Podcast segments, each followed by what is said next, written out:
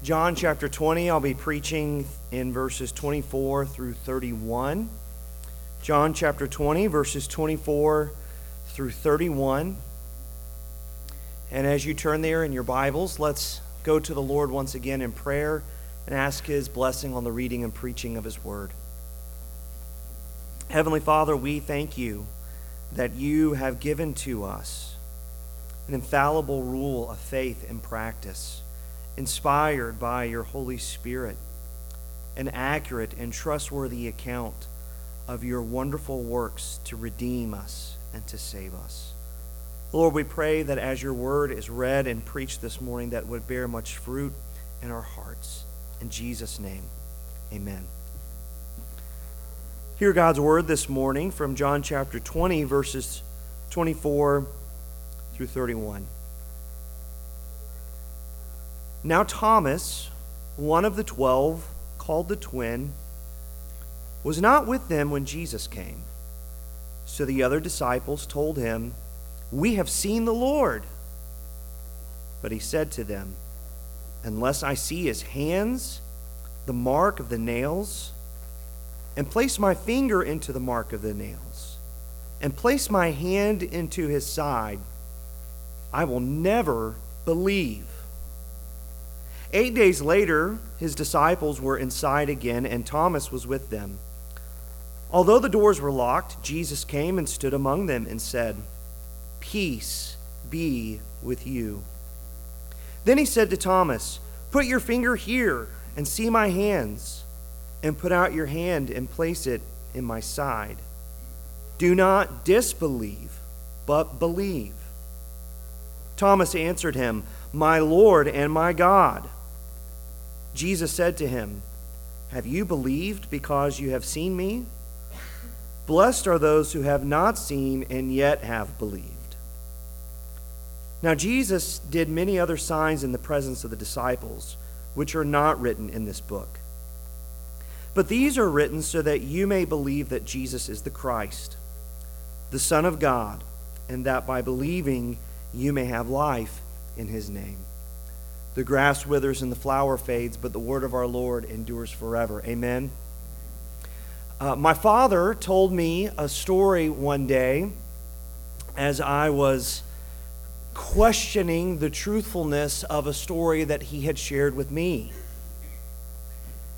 He said that at one time, when he was a young boy, his father was sharing a story that seemed too extraordinary for him to believe. And so he looked at his dad and said, I wish your mom was still alive. To which my grandfather replied, Oh, really? Why is that? So I could find out if the things that you are saying are really true. Didn't go very well for my dad that day.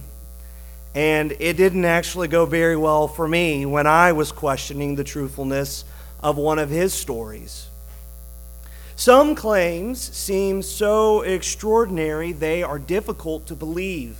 So we have expressions that we use that you have to see it in order to what? Believe it. That's right. In business, we've become so distrusting of people and their word and their commitments You'll see little signs when you go into a business that will read something like, In God we trust, all others bring cash. You got it. Some of you don't know what that is. There used to be this paper we carried in our pockets, it was called cash. No one wants to be thought of as gullible. No one wants to be a sucker for an old wives' tale. And many people bring this kind of thinking into Christianity as they consider the claims of the Bible. They do seem extraordinary, don't they? We believe that God created the world by the word of his power in the space of six days, all very good, out of nothing. We believe that a great fish swallowed a prophet and that he lived in the belly of that fish for three days. We believe that a virgin had a baby. And we believe that a crucified man who died came back to life and was resurrected on the third day. The claims are extraordinary. It's true. So some have taken it upon themselves to demythologize the Bible. Higher critics like Bultmann have, are notorious for this. They remove the extraordinary claims of the Bible. They remove the miracles of the Bible. They remove the resurrection. And so rather than saying that Jesus arose physically from the grave, they'll say things like Jesus arose in the hearts of the disciples. The Bible's nothing more than archetypal narrative, they will say, a kind of fable with good moral stories for us to learn from. The problem with this kind of thinking, of course, is once you go down this road, all things are, are on the table, then, aren't they? It's hard to turn back once you slide down into this sort of demythologizing practice. If you question the historicity of the Red Sea and Jonah and the great fish, and you view them as nothing more than myths, what's to stop you from viewing the resurrection as nothing more than a myth? The Apostle Paul considered this in 1 Corinthians 15. Listen to what he wrote. If there's no resurrection of the dead, then not even Christ has been raised. And if Christ has not been raised, then our preaching is in vain, and your faith is in vain. We even found to be misrepresenting God because we testified about God that He raised Christ, whom He did not raise, if it is true that the dead are not raised. For if the dead are not raised, not even Christ has been raised. And if Christ has not been raised, your faith is futile and you are still in your sins. So for Paul, everything was on the line. If there's no resurrection from the dead, then Jesus wasn't resurrected from the dead. And if Jesus wasn't resurrected from the dead, you and I are still in our sins, and our faith is futile. Then those who have fallen asleep in Christ have perished, Paul concludes. If in Christ we have hope in this life only, if that's all the hope there is, in this life only and not in the life to come, Paul concludes we are all people most to be pitied. When we think about the resurrection, everything is on the line.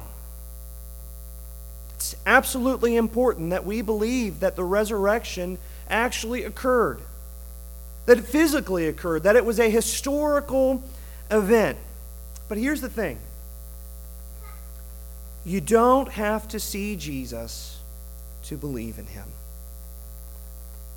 You don't have to see the resurrected Lord in order to have faith that Jesus was resurrected. This is the purpose of John's gospel. I mean, he tells us right here in, in two verses the reason that he's authored this gospel is so that those who will never have an opportunity to see Jesus, who will never have an opportunity to see the resurrected Lord, so that those who were not eyewitnesses to the resurrection, so that those who do not see can believe. That's the purpose of his gospel. That's what he's telling us. He's telling us you don't have to see Jesus to believe in him. In fact, if you stipulate seeing before believing, you will never believe. There'll never be enough evidence to satisfy you. John has presented us with sufficient evidence sufficient eyewitness testimony so that our faith is an informed faith. The claims are extraordinary, but they're not unreasonable.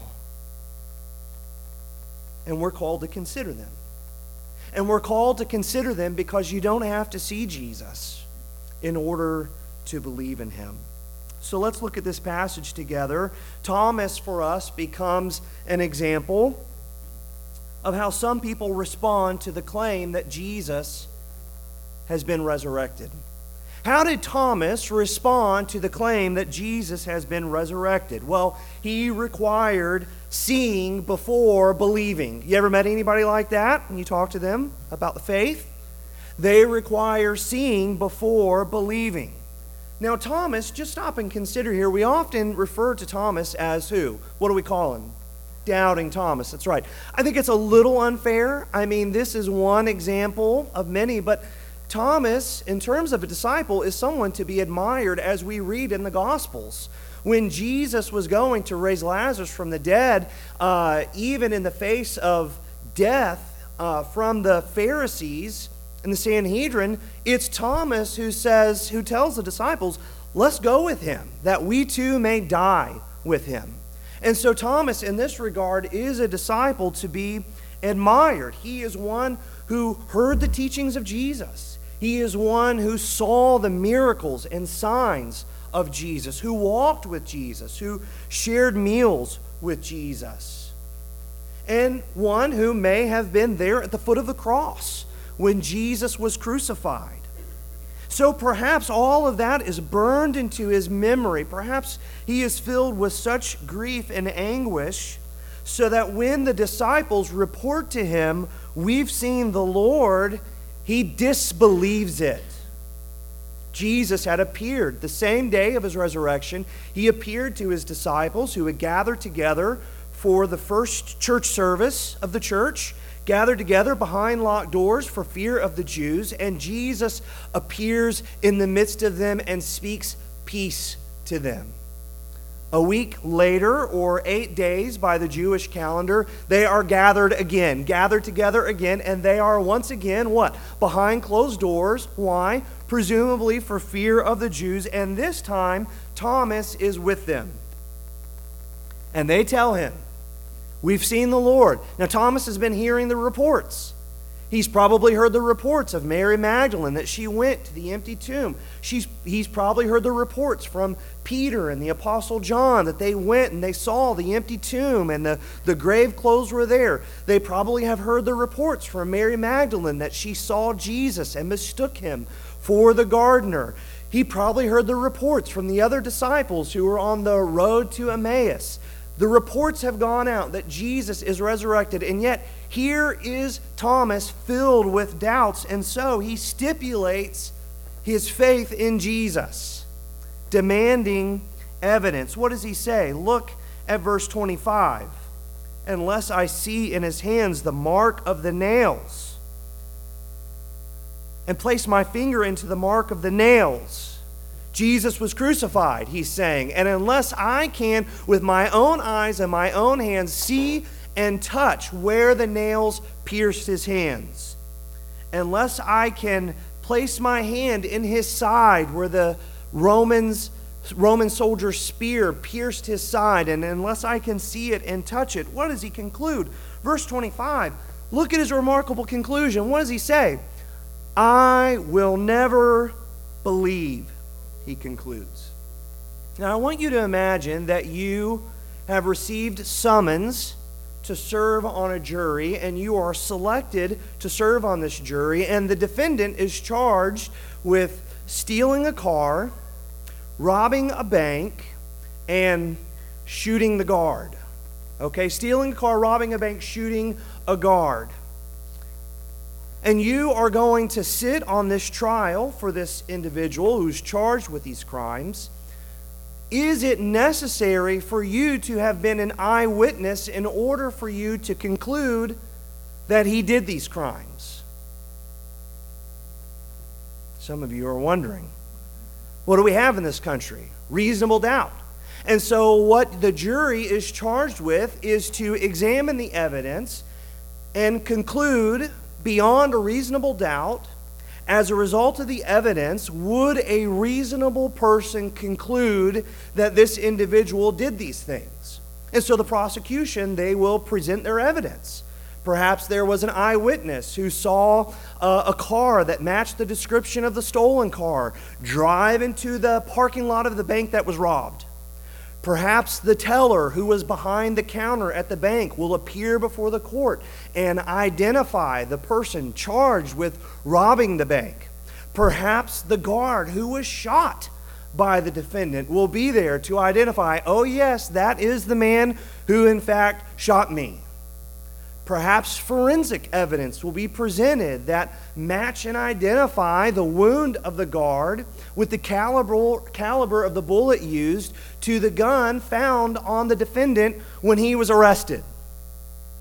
And so, what the jury will deliberate then is will, as a result of this evidence, a reasonable person conclude, based upon this evidence, that this individual committed these crimes? So, the question as we think about the evidence of Jesus' resurrection is not, is there evidence that he's resurrected from the dead? You've ever heard anyone say that? Oh, there's no evidence that Jesus resurrected from the dead. Really? There's no evidence that Jesus resurrected from the dead? What about all the evidence that's recorded for us in the Bible? So the question is not, is there any evidence? The question is, is there evidence beyond reasonable doubt? Would a reasonable person, upon examining the evidence of Jesus' resurrection, conclude that Jesus was in fact resurrected? Can they believe in Jesus without seeing Jesus? So let's just stop and think about the evidence for a minute as we're nearing the end of John's gospel we have six signs that John presents for us that Jesus is the Christ, the Son of God. Feeding of the 5,000, turning the water into wine, healing of the official son, raising Lazarus from the dead. We have the eyewitness testimony of those who walked with Jesus and can testify that, yes, he was a real historical person, that he walked and talked, he ate and slept, and they were with him and they touched him. He didn't appear to be a phantom to them. He was an actual, real person. You could go back and examine the evidence that there was a religious trial of Jesus. And so the Sanhedrin were involved in charging Jesus. There was a civil trial for Jesus where the Romans sat in judgment upon Jesus. There was a public crucifixion of Jesus where many had gathered together in Jerusalem for the Passover and he was crucified in the sight of them all. We have the evidence that a Roman soldier thrust the spear into the side of Jesus, verifying that he had actually died. We have the Roman guards there at the garden tomb where Jesus' body had been laid by two wealthy, respectable men who saw the dead body of Jesus and placed it in the tomb. We have the, the eyewitness evidence that there were those who went to the tomb and saw that the tomb had been that the tomb was empty and they saw the grave clothes.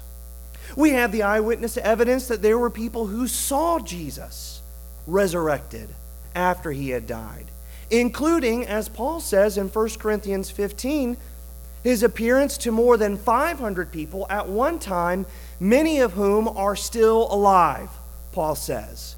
So, what's he encouraging the Corinthians to do? If you want to investigate these claims, you should do it. Look into it. Go ask some of the people who saw the resurrected Lord, and they will verify the truthfulness of these claims. Thomas is to do the same thing here. He should have been able to believe based upon all the evidence that he had had of walking with Jesus, listening to the teachings of Jesus, observing the signs and the miracles of Jesus. He should have been able to have faith in the resurrection based upon the testimony of his fellow disciples alone.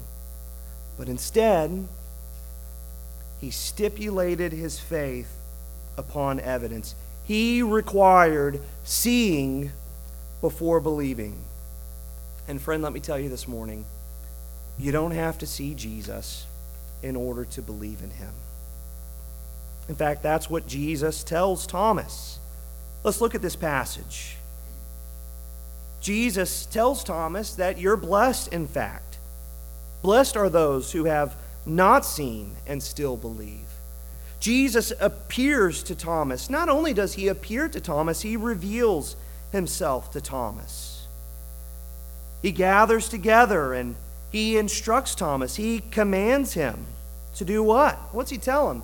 The very words that Thomas had spoken in private, Jesus shouts from the rooftop, you might say. He tells Thomas and commands him in verse 27 Put your finger here and see my hands. Put out your hand and place it in my side. Oh, you want evidence, Thomas, that I'm a real person and not just a phantom? You want evidence that I've been physically resurrected from the grave? Well, come over here and touch me. You can look and see for yourself that the scars are here. There is evidence that the very person that you saw on that cross is me, and I am standing before you alive today. And so he tells him, What?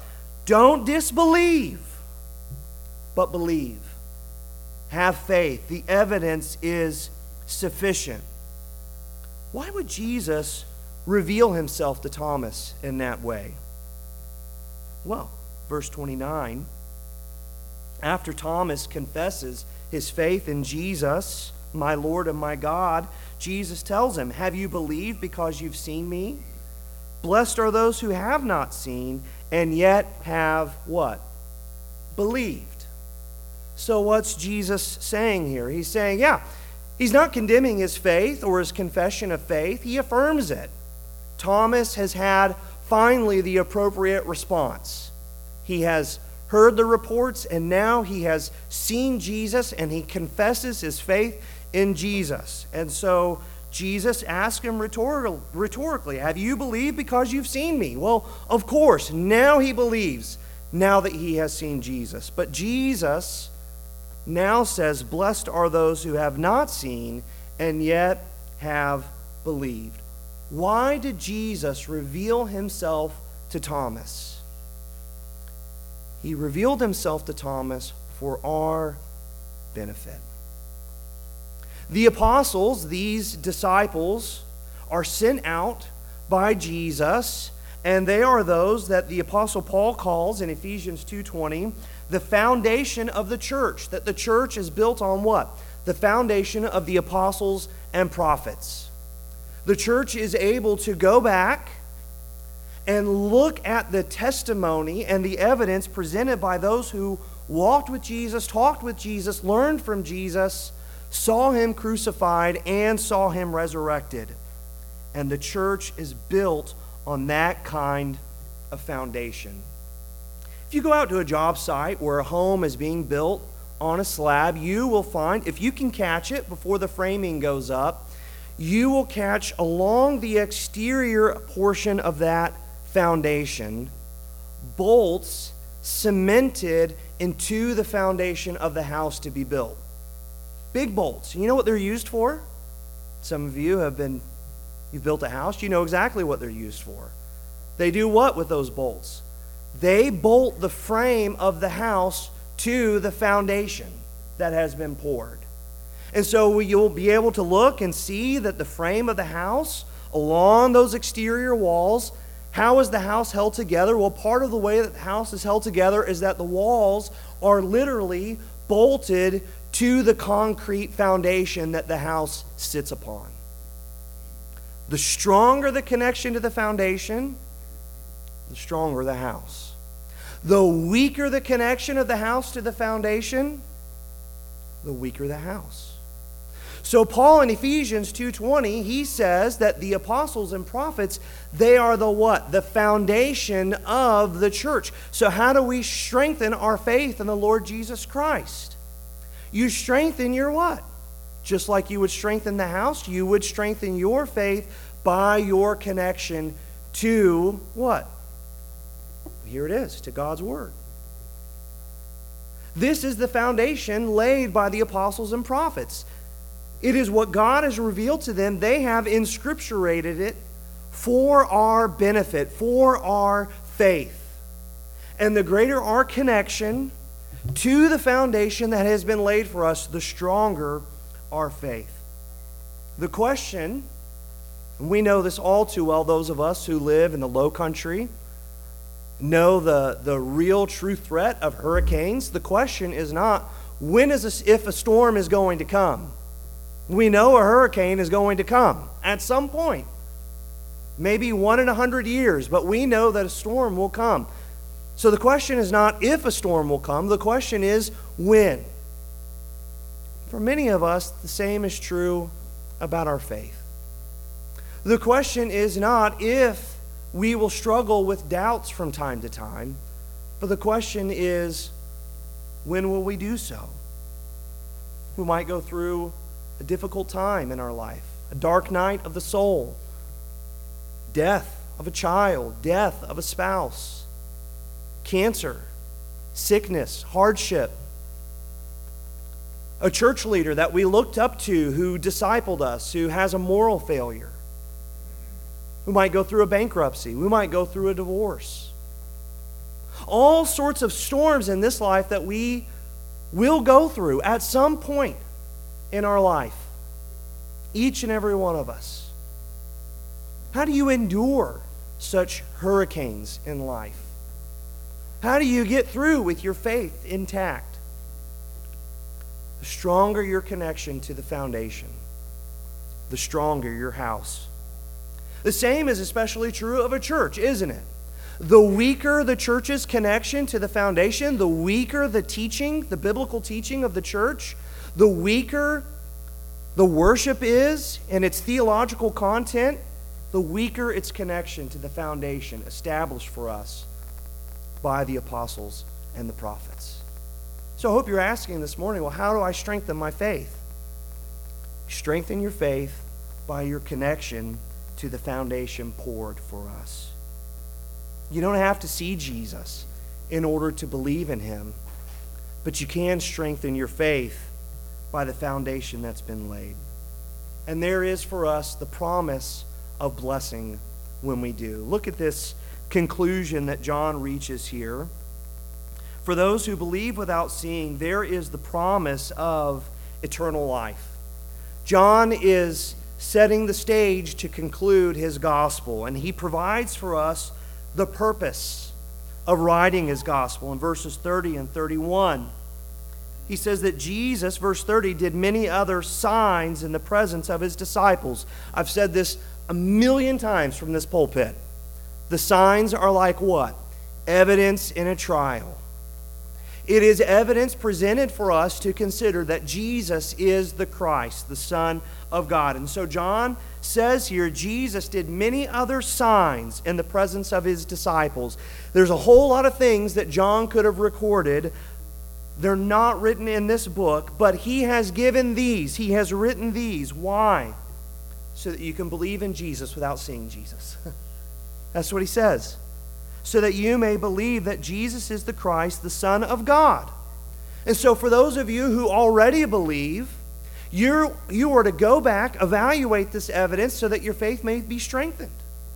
And so, for those of you who have never believed, you're to evaluate this evidence, and it is to evoke from you a response.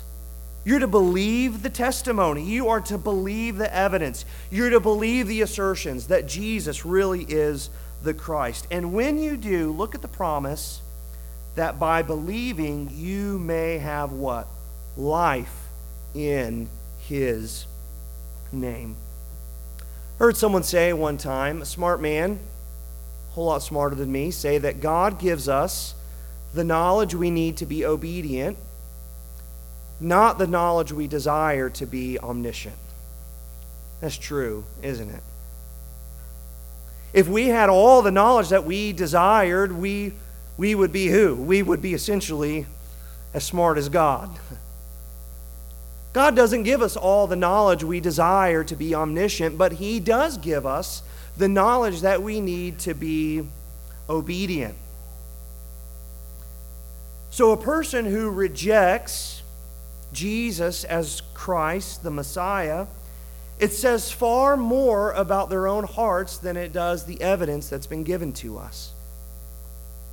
The evidence is true, it's trustworthy, it's reliable, it's reasonable. And so, for a person who rejects the evidence, it reveals that their heart is still sinful, that they love their sin more than they love the life that has been offered them. And I know what you're thinking right now. Well, listen, Pastor, if only I could have been there, then my faith would be stronger. If only I could have seen Jesus, if only I could have touched Jesus, then my faith too would have been stronger. But right now, I struggle. And sometimes I have doubts. Let me tell you this morning perfect faith is not a prerequisite in order to believe in Jesus Christ. Imperfect faith is still faith.